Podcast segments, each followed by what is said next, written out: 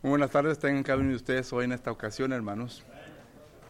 Es un privilegio para mi esposa y yo de estar con ustedes en esta ocasión, trayéndoles a ustedes una porción de la palabra de Dios. Claro que hay muchas cosas que podemos estudiar concerniente a lo que la Biblia nos enseña, pero se me ha dado la tarea de escoger un tema, ¿verdad? Y como ha dicho antes, siempre es muy difícil de llegar a una congregación y decir, bueno, pues, ¿qué sería bueno predicarles? Puedo empezar haciéndole la siguiente pregunta. ¿Tienen preguntas que quiere que le conteste? Las contesto, si no, entramos a nuestro texto. Pero yo sé bien que esto se puede alargar hasta la medianoche. Y el hermano predicador me dijo, usted agarre todo el tiempo que usted quiera, pero nosotros a las ocho y media nos vamos. Solo que entonces, no questions. No questions, please. Vamos a estudiar un estudio. Y estaba pensando yo, ¿verdad?, en el momento que se estaban dirigiendo los cantos, bueno, ¿qué sería bueno presentar a la congregación que se reúne aquí? Y el hermano Juanito estaba dirigiendo cantos y dijo, hermanos, este, debemos estar todos unidos, todos en unidad, todos en armonía y se me prendió el foquito adentro. Quiero estudiar con ustedes hoy en esta este, ocasión, ¿verdad? Los componentes de la unidad, hermano. The components of unity, es en inglés, ¿verdad? Los componentes de la unidad. ¿Ok? Este Marco, brother, parece que ya lo acabó, brother. Sí, ya no hay, brother. Ojalá que haya componentes. ¿Cómo que ojalá, brother? Sí, hombre, deben de estar siempre listos. Un hombre preparado vale por dos, brother. Los componentes de la unidad. Thank you, sir. Thank you, thank you. Ahí están. Componentes de la unidad. Cuando hablamos de la unidad, me, lleva al libro de Efesios, hermanos, porque el libro de Efesios es un libro muy interesante. Es un libro que habla sobre la singularidad de la iglesia de Cristo. Aunque hay personas que usen este libro para tratar de justificar su denominación, no habla de eso habla de la singularidad de la iglesia de Cristo. Y cuando miramos nosotros lo que el apóstol Pablo escribe aquí en este libro, miramos que el apóstol Pablo está concentrado en varias cosas y una de ellas es sobre la unidad. Leemos nosotros en Efesios capítulo 4 y versículo, gracias hermano, Efesios capítulo 4 y versículo 2, en donde dice lo siguiente, Efesios capítulo 4, versículo 2 dice, con toda humildad y mansedumbre, soportándonos con paciencia los unos a los otros en amor, solícitos en guardar la unidad del Espíritu en el vínculo de la paz. Solícitos en guardar la unidad en el vínculo de la paz. Esta palabra, unidad, que es la que quiero estudiar ¿verdad? hoy en esta ocasión con ustedes. Eh, ponerle aquí en forma de introducción, ¿verdad? La palabra unidad. Cuando usted lee este, los lexicógrafos, usted va a leer que esta es la palabra que griega, la cual se usa aquí. Y se usa en dos textos aquí en el libro de Efesios. Se usa en capítulo 4, versículo 3 y también en capítulo 4 y versículo 13. Son las únicas dos ocasiones cuando se usa esta palabra griega, enotes. Y esta palabra tiene un significado este, peculiar, un significado este, único. Porque la misma palabra que se usa en el Antiguo Testamento, cuando se está refiriendo la palabra del Señor, que Jehová Dios uno es. Ahí se usa la palabra uno. Y la palabra hebrea en, ese texto, este, miramos nosotros que simplemente los lexicógrafos están diciendo uno más uno más uno equivale uno. Eso es la palabra unidad. O sea, varios componentes que vienen a definir una unidad. Y esa unidad, ¿verdad? Claro que tiene que consistir en todo. Es decir, en su manera de actuar, en su manera de ser, en todo. Este mismo concepto el apóstol Juan lo viene a declarar en la primera carta de Juan, capítulo 5, versículo 7, en donde dice que son tres los que dan testimonios en el cielo. Dice el Padre, el Verbo, el Espíritu Santo, y los tres son uno. Jesucristo usa esta palabra nuevamente en Juan capítulo 10 y versículo 30, en donde dice, Dios y yo uno somos. Solo que esta es la unidad de la cual yo quiero estudiar con ustedes hoy en esta noche. Y hago énfasis en esto porque en ocasiones la unidad lo venimos a confundir concerniente a la palabra, ahora no se borra, a la palabra unión. La palabra unión. Y la palabra unión, hermano, no es igual que la palabra unidad. A lo menos en el Nuevo Testamento no encontramos nosotros la misma definición. La palabra unión este, la encontramos en Mateo, capítulo 19, y versículos del 4 al 6, y ahí este, ustedes recuerdan que Jesucristo es cuestionado concerniente al matrimonio. Y Jesucristo, en responderles a los judíos quienes les han hecho esta pregunta, dice, pero al principio no fue así. Al principio no fue así. En otras palabras, Jesucristo les da a entender, y si usted lee bien el texto ahí, ¿verdad? Jesucristo no va a la ley de Moisés para tratar de formular su argumento, sino que va a la ley patriarcal. Porque cuando dice al principio no fue así, sobrepasa la ley mosaica. Y los argumentos y lo que los judíos venían a argumentar era sobre Deuteronomio capítulo 24, versículo 1 al 2, que es otro estudio, ¿verdad? Pero ellos estaban argumentando concerniente a ese texto, pero Jesús se va a la ley patriarcal. Y esta ley patriarcal entonces, miramos nosotros que ahí dice, lo que Dios crió al principio y lo que Dios vino a juntar, uno son. Ahí se usa la palabra uno, la palabra unidad. Y esta palabra este, es la palabra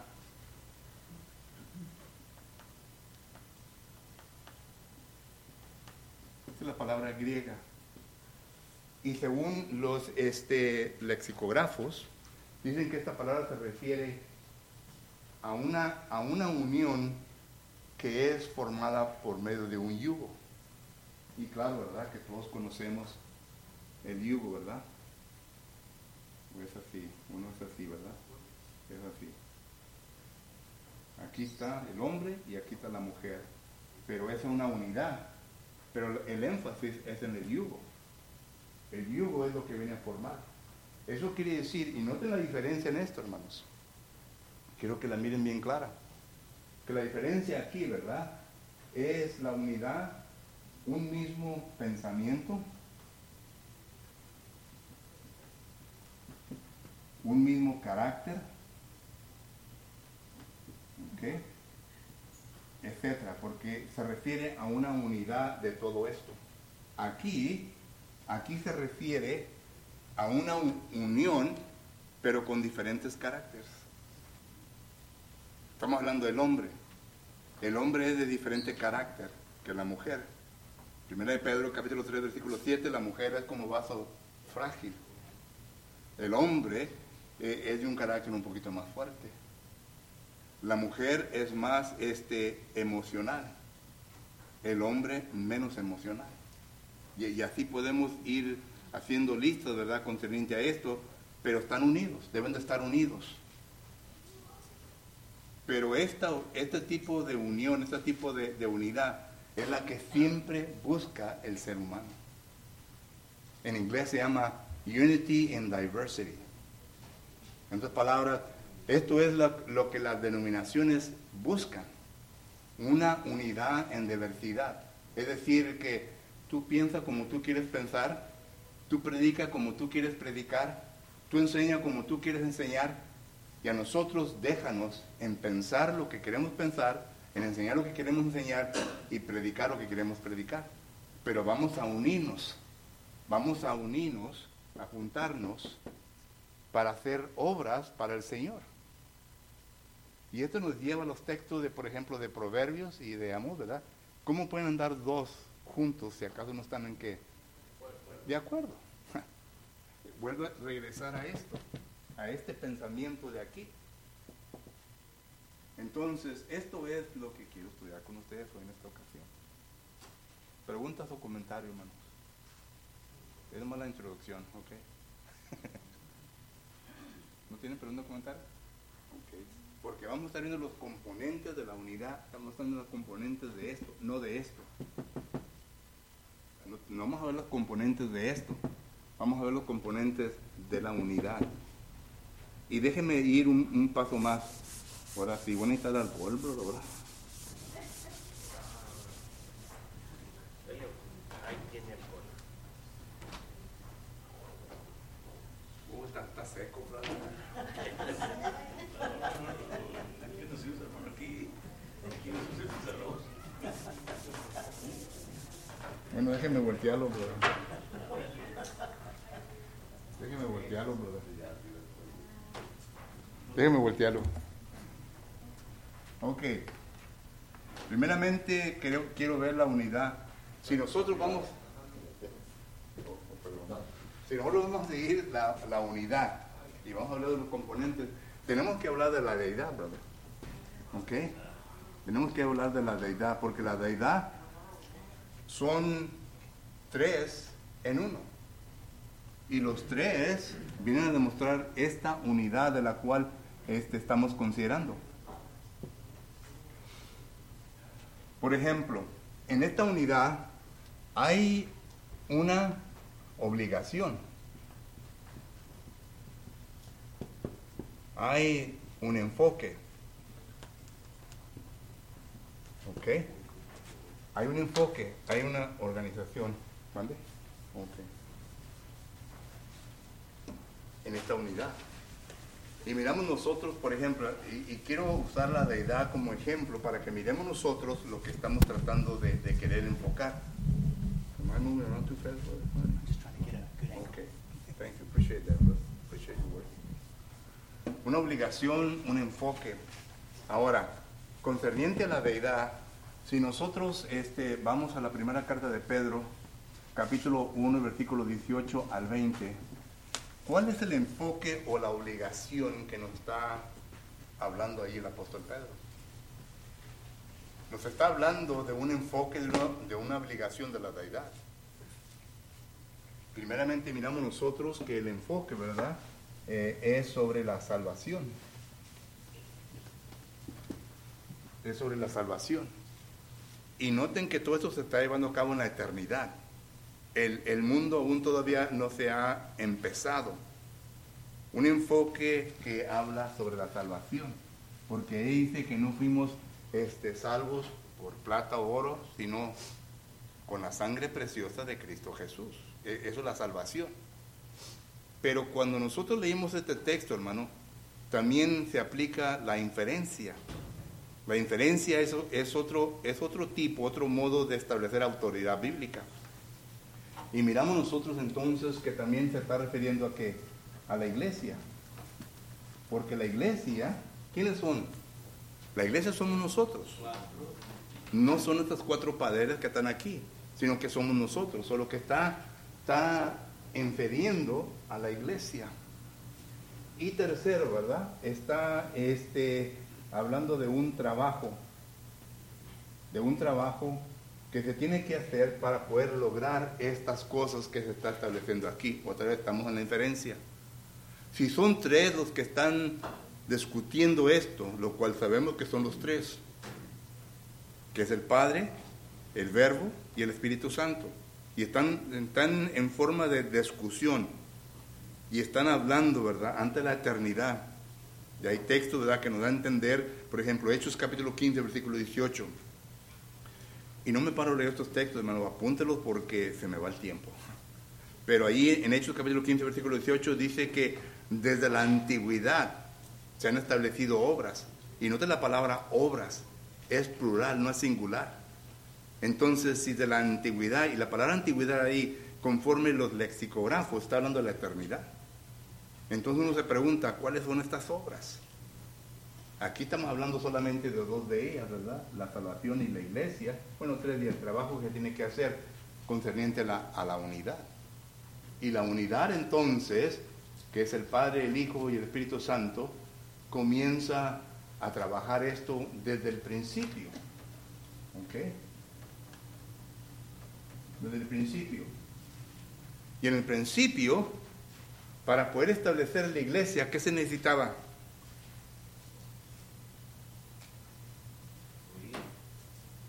Gente. Para establecer la iglesia necesitaba gente. Solo que entonces miramos nosotros que en Génesis capítulo 1, versículo 26,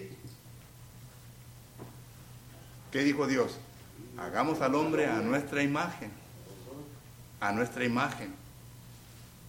Segundo, para que noten, no que Dios estableció el pecado, sino que Él preparó, porque sabía bien que al establecer gente, ¿qué iba a suceder?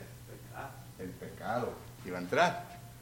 Génesis capítulo 3, versículo 1 dice que eh, Eva pecó, y luego Romanos capítulo 5, versículo 2 dice que el pecado entró por un hombre. Solo que ahí está el pecado.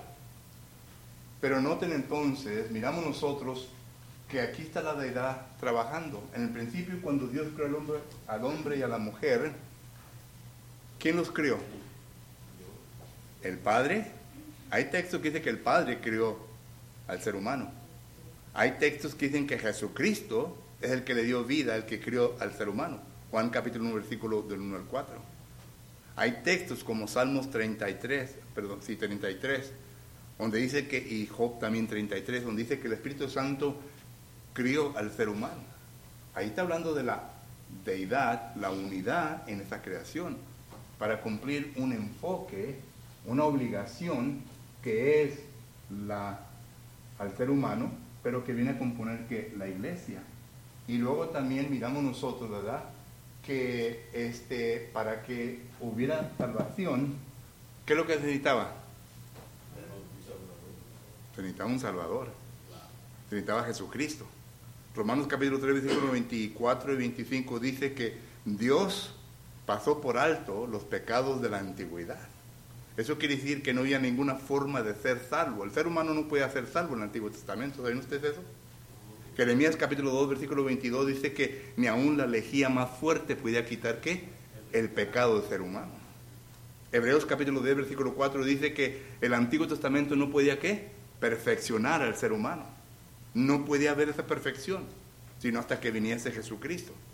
Y cuando Jesucristo vino, Hebreos capítulo que es 11, versículo 39 y 40 dice que Jesucristo vino a perfeccionar lo pasado, lo presente y lo futuro con la sangre de Él.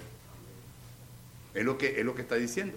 Solo que entonces miramos nosotros que en el Antiguo Testamento se viene a ver esta unidad de poder este, hablar concerniente a todo esto. A todo esto. ¿Quién está hablando? El Padre, el, el Hijo y el Espíritu Santo. Por ejemplo, la salvación. Zacarías capítulo 13, versículo 1 dice que vendrá tiempo cuando en la ciudad de Jerusalén se habrá qué? Una fuente que traerá salvación qué? A todo el mundo. Zacarías capítulo 6 y versículo 11 y 12 habla qué? De la iglesia. Daniel capítulo 2 versículo 44 y 45 de la iglesia. Isaías capítulo 2 versículo 1 y 4 de la iglesia. Este, Miqueas 4 capítulo 5 también habla de la iglesia. Solo que miramos el trabajo de todo esto. Y ya una vez que se viene a cumplir todo esto, estamos hablando de la unidad. Ya una vez que se viene a cumplir todo esto, entonces ya entramos otra vez. Es el otro, Porque o luego voltearon, vamos a ver. Puse estos.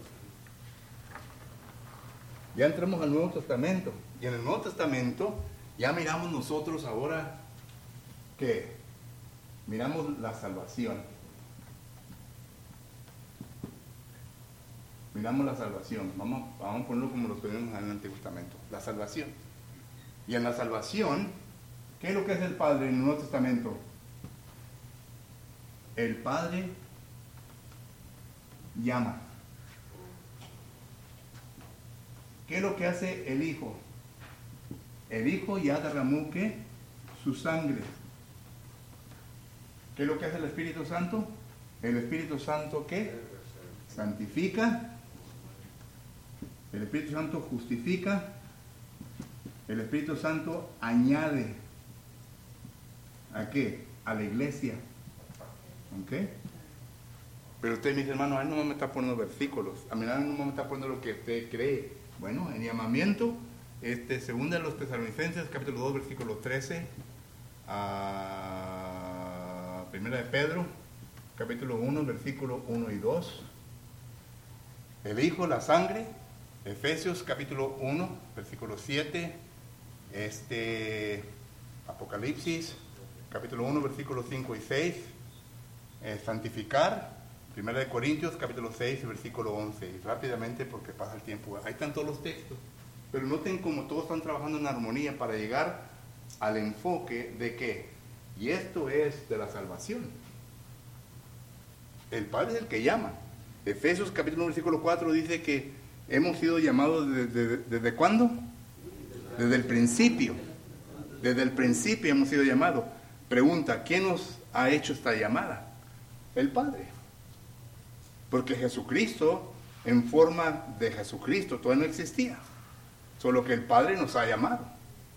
Y Jesucristo entonces vino a ser posible para que pudiera ocurrir la salvación. Y esto lo miramos en todos esos textos. Entonces miramos que en la salvación los, los tres trabajan. Déjenme enseñarle un versículo que habla sobre, sobre todo eso. Primera de Pedro, capítulo 1, versículo Primera de Pedro. Primera de Pedro. Aquí por aquí está Pedro. No se me... Primera de Pedro, capítulo 1 y versículo 2. Note lo que dice. Elegidos según la presencia de Dios Padre. Elegidos. Ahí está el llamamiento. Dice, en santificación del Espíritu Santo. Ahí está el Espíritu Santo, la santificación para obedecer y ser rociados con la sangre de quién? De Jesucristo. Y paz o sea multiplicada. Ahí está la unidad. Ahí está la deidad. ¿Concerniente a qué? A la salvación. Punto. No necesitamos otro texto. Podemos leer segunda Tesalonicenses, pero ahí está, ahí está la unidad de los tres trabajando en la salvación. Ahora, nos vamos a, a la iglesia. A ver si, a ver si borra, pero ahí vamos, ahí vamos. Oh, ¿Pregunta o comentario, hermanos? Si acá tienen preguntas, delante de la mano porque yo me arranco, pero... Usually these are erasable. Ok, Well, if you got it here. ok. ¿Alguien tiene una pregunta o comentario, hermanos? Hermano, bueno, la, la unidad, ¿en qué se refiere esto? ¿O cuál es la diferencia entre la unidad que nos puso Dios o la, y la unidad en el matrimonio? No es igual, ¿verdad? La unidad en el matrimonio, hermanos, este, Se refiere. cuando se habla de, de una, de una carne, eso está hablando de la intimidad, eso está hablando ya de, de- de- la intimidad. Pero no está hablando concerniente a la unidad como la, la presenta, Muy diferente. sí, diferente. In English, it would be unity, I mean, uh, union, but this would be este, oneness. That's how it's defined, oneness. Necesidad. This is not oneness, this is two people coming together as a union, Right. pero this is oneness, which means it is the same essence, everything. Del- del- del- del- ¿Ok? ¿Alguien más? La concerniente a la iglesia, hermanos. Concerniente a la iglesia. Pone aquí la iglesia. Miren, quiero yo que miren Efesios, el libro de Efesios. De ahí empezamos, de ahí estamos y, y no nos vamos. Libro de Efesios, capítulo 1 hasta el capítulo, perdón, capítulo 1 del versículo 1, bueno, Efesios capítulo 1, versículo 3 hasta el versículo 14. Y noten aquí, hermanos, los primeros seis versículos se habla del Padre. No tenemos tiempo para leer cada versículo y decir, bueno, ahí está. Se habla del Padre. Versículos del 7 hasta el este, 12 se habla de Jesucristo. Y el 13 y el 14 habla de quién? Del Espíritu Santo. Solo que ahí está la unidad. Vuelvo a poner aquí Efesios, capítulo 1, del 3 al 14. El Padre, versículos este, del 3 al 6. El Hijo, del 7 al 12 y el Espíritu Santo del 13 al 14. Ahí está, la deidad trabajando juntos. Solo que entonces esa unidad es la que usted y yo debemos de imitar. Debemos de imitar. Porque cuando Jesucristo vino a este mundo, dijo, yo no he venido predicando y enseñando mis propias palabras, sino que enseño y predico las palabras que el Padre me ha dado. Un versículo este, que se nos viene a la mente inmediatamente de Juan capítulo 12, versículo este, 48. Y note lo que dice Juan capítulo 12 y versículo 40 49, 49. Dice, porque yo no he hablado mi propia cuenta el Padre que me envió, Él me dio mandamiento de lo que he de decir y de lo que he de hablar. Ahora noten Juan capítulo 16 y versículo 13.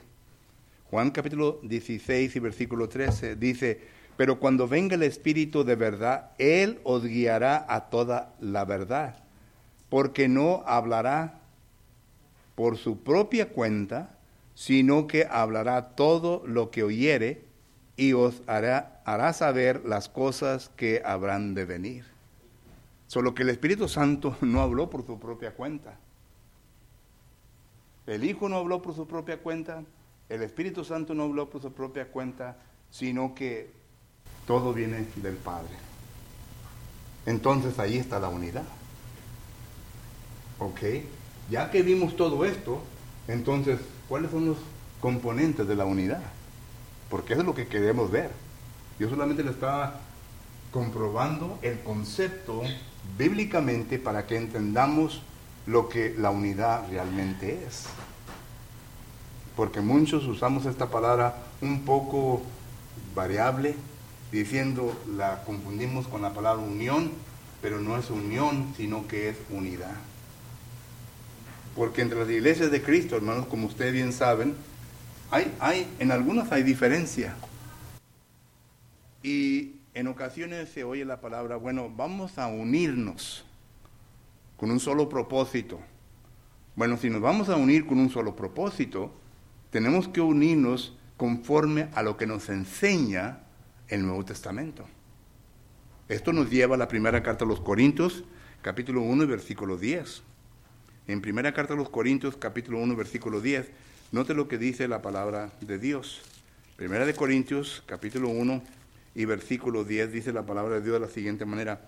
Os ruego pues, hermanos, por el nombre de nuestro Señor Jesucristo, que habléis todos una misma cosa y que no haya entre vosotros divisiones, sino que estéis perfectamente unidos, ahí está la palabra unidos, otra vez la que estamos viendo, unidos en una misma mente y en un mismo parecer.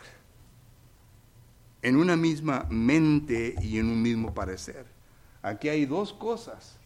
Noten que el texto nos está comunicando. Nos está comunicando concerniente a la unidad, el hablar.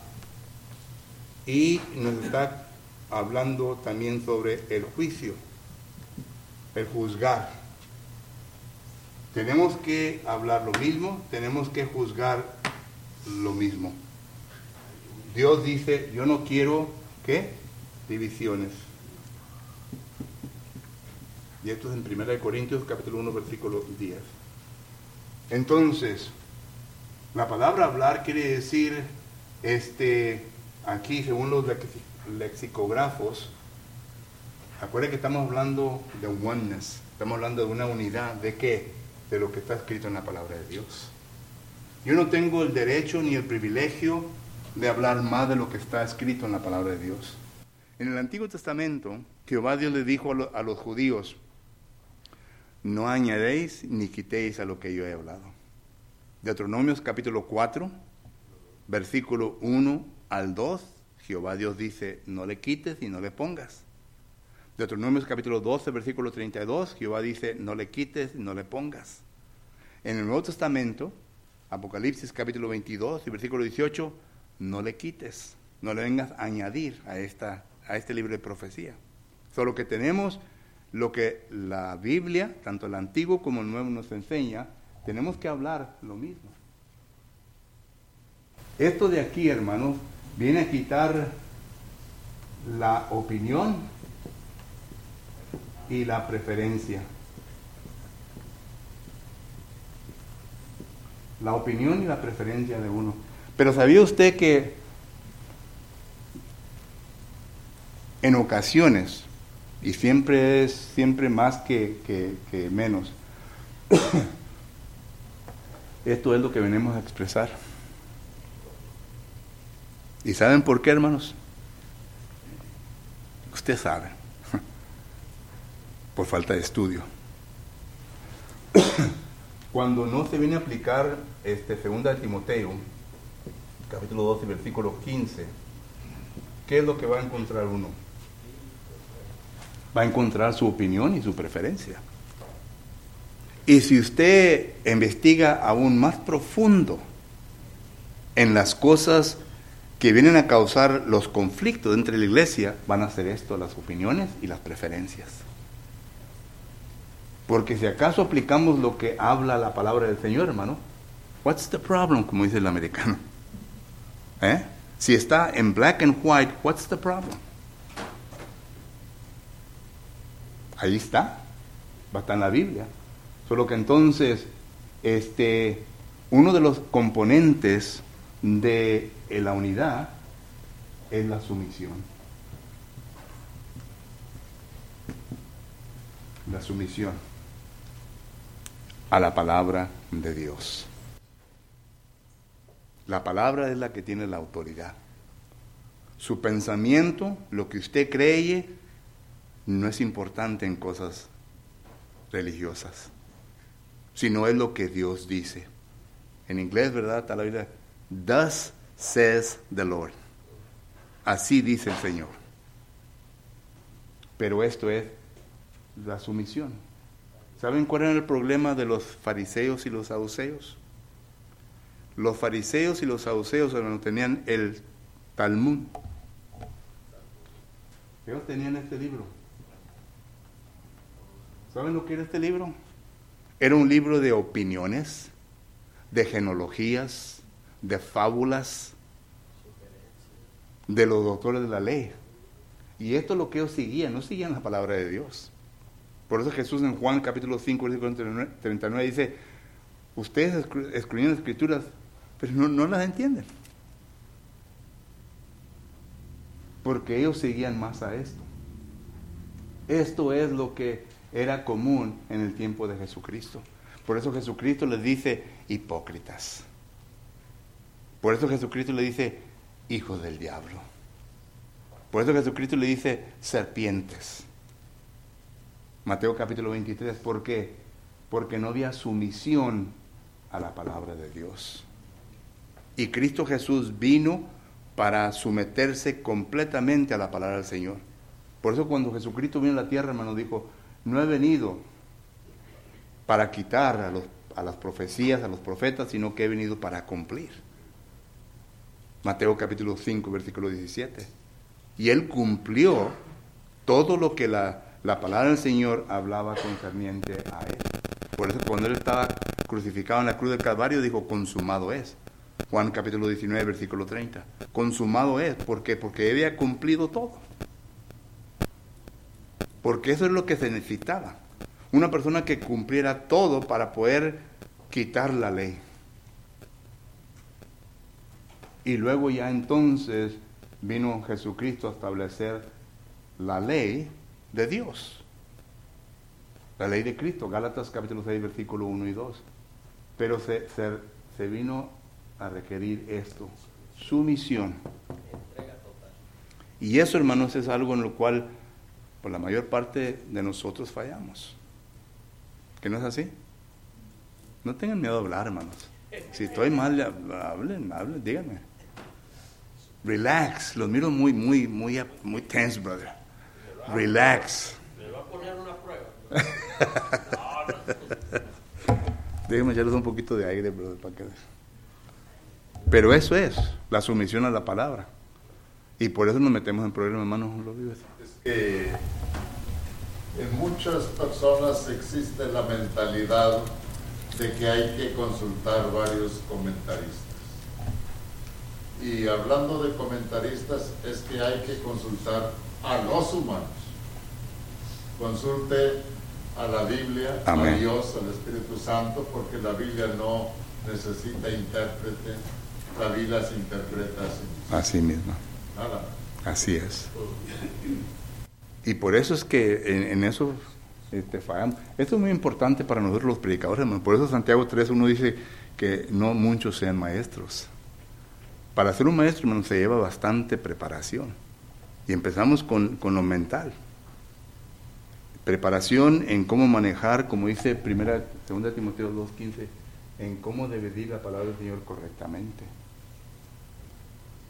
Sí, necesitamos que ser obreros que no tengamos vergüenza, sino que usemos la palabra del Señor correctamente. Y aquí en la palabra hablar, ¿verdad?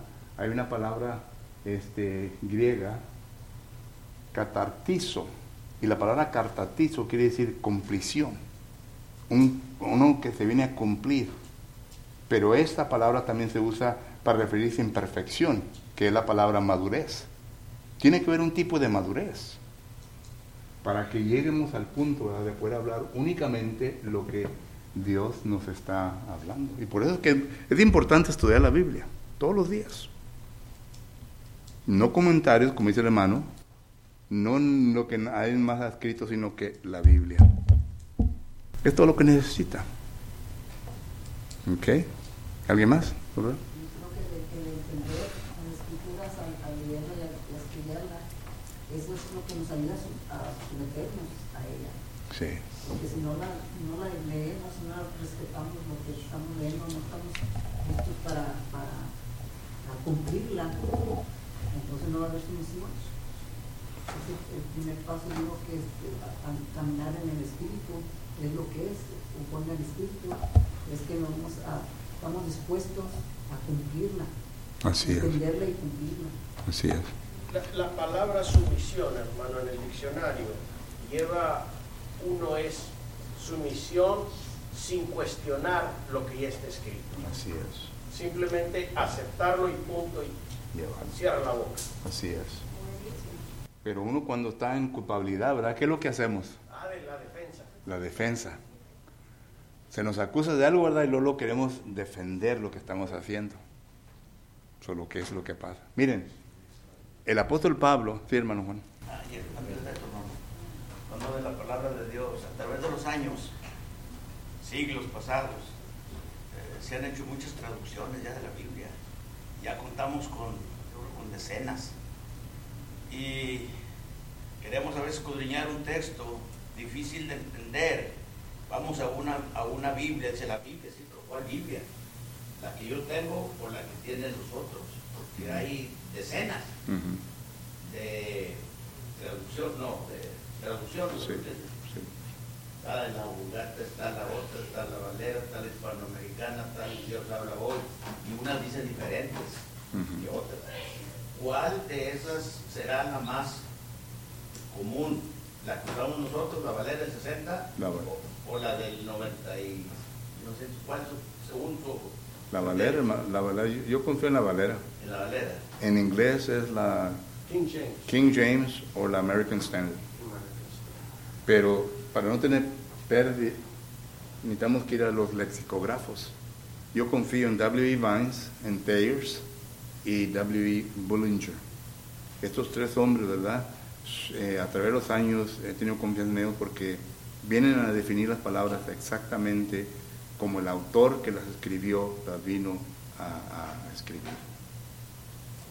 Hoy en día tenemos e- esa facilidad, esa capacidad de poder ir a los lexicógrafos. Hace tiempo atrás, ¿verdad? No teníamos esa facilidad, pero ahora sí. Pero la, la Reina Valera y la King James y la American Standard.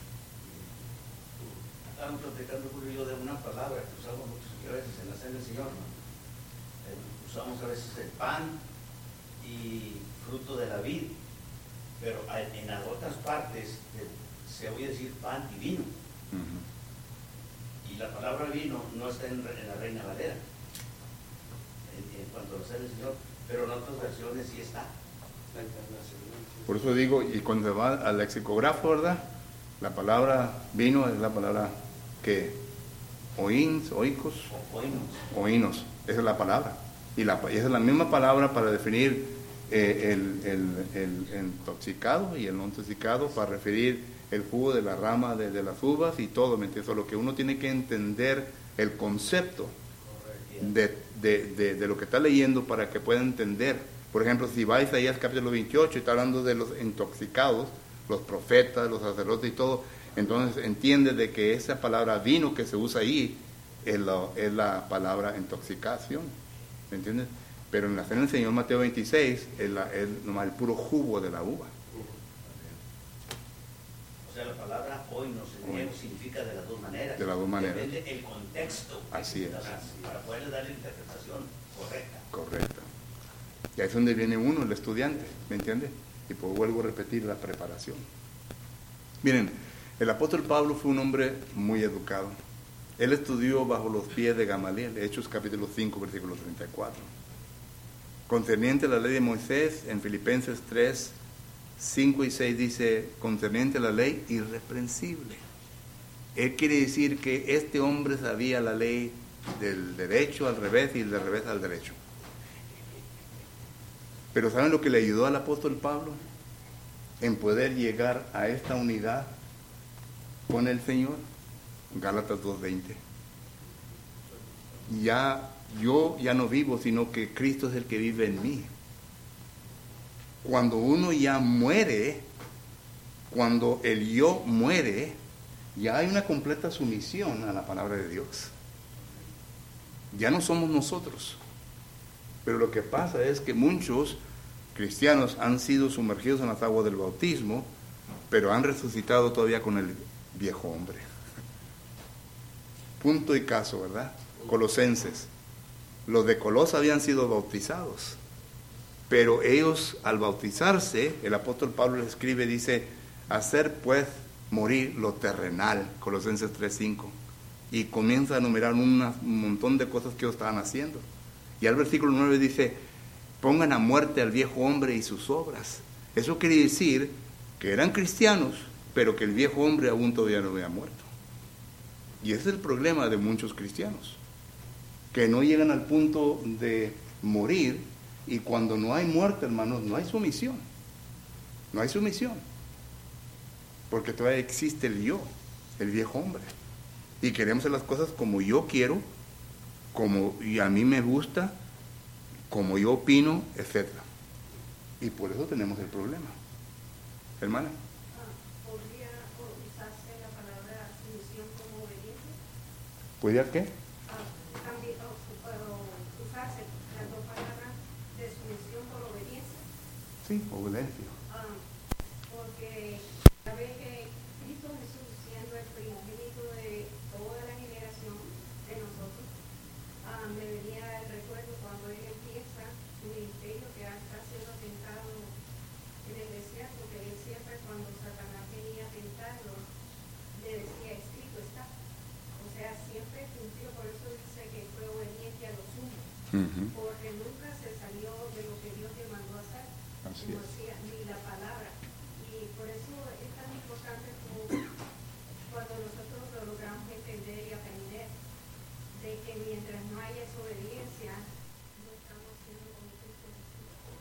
Así, Él es el primero. así es. Nosotros debemos de ir detrás de él. Y si no logramos esto, como dice, no logramos la santidad, como dice, ser santo porque es un santo, apartado de todo, el cambio de la mente, una nueva ah, conciencia para con Dios.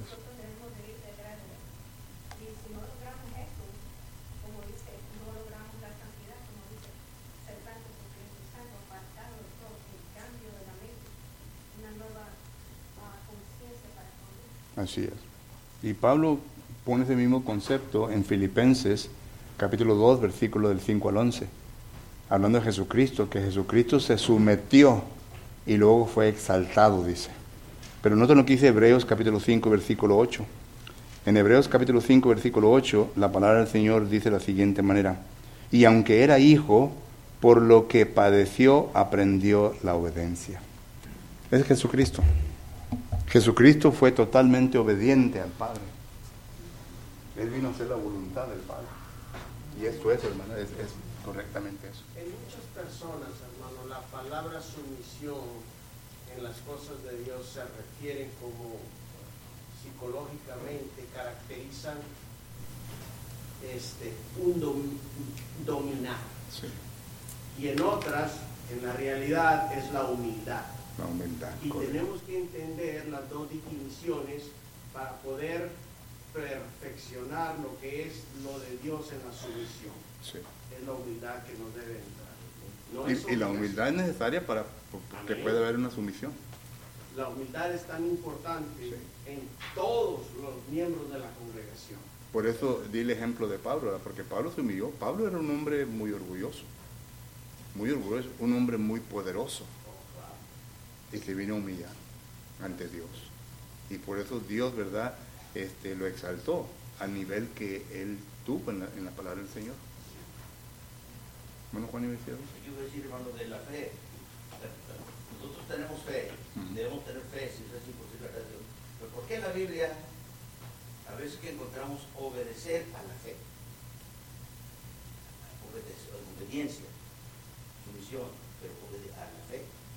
O sea, la fe quiere decir algo más en ese Bueno, caso. hay que entender que la palabra pisteos, que es la palabra fe, ¿verdad? Otra vez el contexto, porque se puede, recibir- se puede referir a la convicción y persuasión de uno. Es decir, Romanos 10, 17, la fe viene por oír y oír la palabra de Dios. La palabra de Dios produce convicción y persuasión en nosotros. Pero también necesitamos que entender que la fe se refiere al sistema de doctrina. Judas, Judas, capítulo 1, versículo 3. Eso. Defender arduramente, ¿verdad? La fe. Ese es el sistema de doctrina. Solo que entonces uno tiene que leer el contexto. Y cuando dice ser obediente a la fe, como eh, Hechos capítulo 6 y versículo 7, los sacerdotes que fueron este, convertidos en aquel entonces, no sé lo que dice, Hechos capítulo 6 y versículo 7. Dice Hechos capítulo 6, versículo 7, y crecía la palabra del Señor y el número de los discípulos se multiplicaba grandemente en Jerusalén. También muchos de los sacerdotes obedecían a la fe. La fe aquí es la doctrina. Lo que se predicaba, porque está hablando de los sacerdotes. Los sacerdotes eran obedientes a la ley de Moisés. Y la fe es la doctrina de Cristo Jesús, es, es la, la ley, ¿verdad?, de Cristo. Solo que ellos eran obedientes a esa fe. Por eso digo, el contexto viene a dictar lo que la palabra pisteos se va a referir. Romanos 10, 17 es a la convicción y persuasión. Eh, Hechos 6, eh, 7 se refiere a la doctrina. Judas 1, 3 se refiere a la doctrina. Pues el tiempo se me acabó, hermano. No, sí, hermano, no.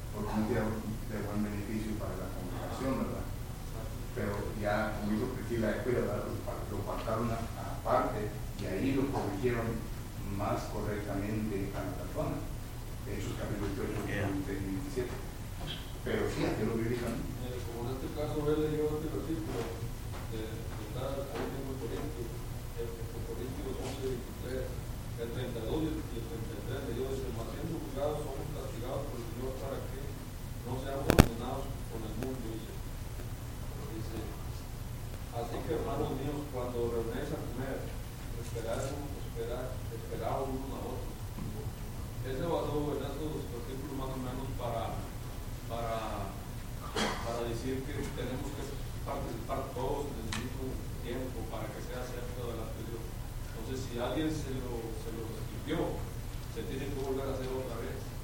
Y tuvimos que volver a hacerlo todos, algo que yo no había. Por eso digo, este estudio de las frases, de las palabras, porque número uno, tiene que recordar que la cena se tomaba en una casa y se tenía el agape. El agape era la comida cristiana. Entonces uno tiene que analizar todo eso. ¿En qué se está refiriendo? La comida agape, la comida cena del Señor, eh, qué es lo que se refiere a todo lo que está en el contexto, ¿me entiendes? Yo sé bien que hay, hay congregaciones que tienen ese pensamiento, hay congregaciones que usan esos textos también para decir, ¿verdad?, que la cocinita es este, pecado y etcétera, etcétera, ¿verdad? Son cosas que no a entrar ahorita porque el tiempo se Sí, terminó, eso es lo que me refiero yo, o sea, no, yo no debo decir, bueno, estos que no están llevando a cabo la doctrina Señor, no, yo no tengo derecho ni lo haría. Pero sí hay cosas que uno va a ver diferencia y vamos a pensar que ellos están apoyados bíblicamente para decir eso, para hacer eso. Y otros podemos pensar que no es lógico, que no es necesario. O sea, siempre va a haber opiniones diferentes. El asunto es de que algunos tomamos una opinión, y la basamos en la palabra de Dios. a ese sistema, hermano, se le llama exégesis. Forzar mi opinión, mi concepto, mi manera de mirar las escrituras a un texto. Solo que por eso digo, hay una forma de estudio, ¿verdad?, que se lleva, se lleva tiempo y se lleva una, tiene uno a analizar todos los versículos y las palabras para poder llegar a un completo entendimiento de todo eso. Es la manera en cómo tratar los asuntos. Hermano, Hechos 5.29, el realizar este argumento lo confirma aquí. A ver. Dice eh, Hechos 5.29, respondiendo Pedro y los apóstoles dijeron, es necesario obedecer a Dios antes que a los hombres. Con ese, pues los puedes hacer callar simplemente. Deja la opinión, deja las sugerencias, deja las, el yo, el yo creo Así es. y ponte y sométete y sumisión a las cosas de Dios. Así es. Hermano, no quiero este, abusar de su tiempo. Ya, ya me pasé 15 minutos. Pero este, gracias por su tiempo, hermanos, y gracias por la oportunidad que me dieron para traerle esta clase. Espero que haya sido de beneficio para todos ustedes. Y este, si acaso tienen alguna pregunta o comentario, pues entonces este, estoy listo para contestarlas. Si acaso puedo, si no, el hermano Lolo las contesta. Aquí tenemos Muchas gracias. Gracias, hermano. Hoy en esta noche, hermanos, queremos este, terminar la clase. Yo no conozco esta congregación, no sé bien si acaso usted ya es una persona bautizada o bautizada en Cristo Jesús. Pero déjeme decirle, ¿por qué se está deteniendo? Ananías le dijo a Saulo, ¿por qué te detienes? Levántate y bautízate. Levántate y bautízate. Si acaso hay algo que usted no entiende concerniente el plan de salvación, vamos a sentarnos, vamos a hablar, vamos a tratar de quitar esa confusión que usted tiene en su mente para que llegue a un pleno entendimiento y se venga a bautizar. Porque el bautismo es necesario. El bautismo es lo que quita sus pecados. Y si acaso usted no se bautiza, sus pecados van a estar sobre usted. Y cuando usted llegue de morir, va a morir sin Cristo Jesús. Y Efesios 2.12 dice que va a morir sin esperanza. Romanos 8.1 dice que hay condenación para su vida. Qué triste que haya venido a la iglesia y escuchar todos los temas y clases, ¿verdad? Pero que nunca se bautizó. La palabra es bien clara y bien sencilla. Hágalo lo más pronto posible. Si entre nosotros hay hermano o hermana que ha cometido pecado, arregle su asunto con Dios. ¿Qué está esperando? ¿Usted cree que a Dios se le olvidan las cosas? Dios es omnisciente. ¿Entiende esa palabra? Todo lo sabe. Hebreos capítulo 4, versículo 13, dice que no hay nada escondido ante Dios, todo está desnudo. Dios lo conoce. Y si usted cree que en el día de juicio, ¿verdad? Va a ir y que Dios no se le va a eh, recordar, haga news for you, como dice el, el americano. ¿Cuál es su situación hoy en esta noche? Arregle cuentas con Dios. Mientras nos ponemos de pie, entonamos un canto de invitación.